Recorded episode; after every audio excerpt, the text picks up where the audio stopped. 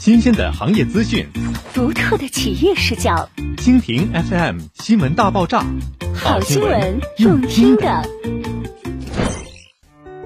怎么看这次降价潮？快速解读降价的真实现象。数天前，沈阳房地产市场爆雷了。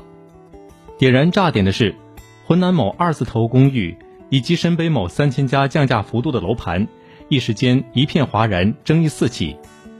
根据调查显示，笔者发现这波降价或变相降价涉及到全市九区，有明降的，有暗降的，有优惠包装降价的，有以赠送之名降价的，等等，几乎涵盖近百分之三十的楼盘。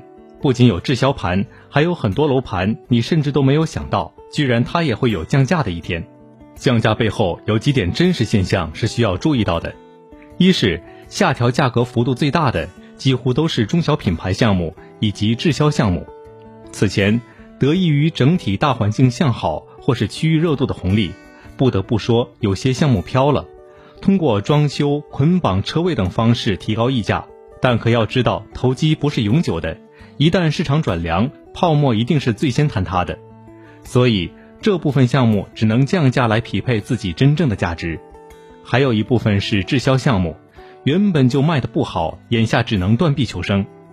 第二个现象是，确实有一些大开好项目推出特价房源，可以看到一些区域标杆大开项目也推出了部分特价房源，特价力度在百分之五至百分之三十之间，力度不小，降额不少。但它是否是捡漏良机，不好评说。纵观这些特价房源，或是楼层位置差，或是楼栋自身素质较差，有不利因素。总之。多多少少存在一些不完美。第三个现象更值得玩味：降价了，真的就好卖了吗？从成交端真实结果来看，降价并没有加剧卖房的热情。部分楼盘相比此前房价下调了百分之十至百分之二十，但仍无人问津。根据瑞鸿达斯统计数据显示，除了第二十六周沈阳商品住宅备案有微涨之外，几乎每周的数据都是环比下降。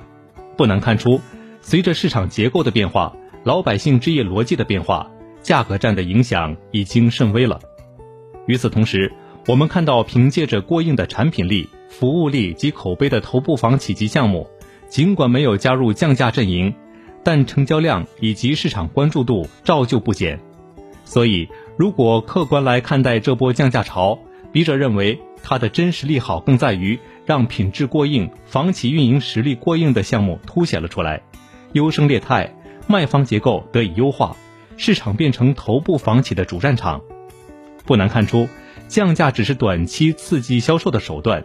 为了保证房地产市场、国民经济的平稳运行，政府势必会将房价下跌控制在合理稳定区域内。所以，这波降价潮大概率上会及时刹车。对于买房人来说，量力消费，按需出手，价格不是唯一参考因素。市场考验下。买那些真正能够抵御市场波动、品质及服务真正突出、口碑好的恒产才是王道。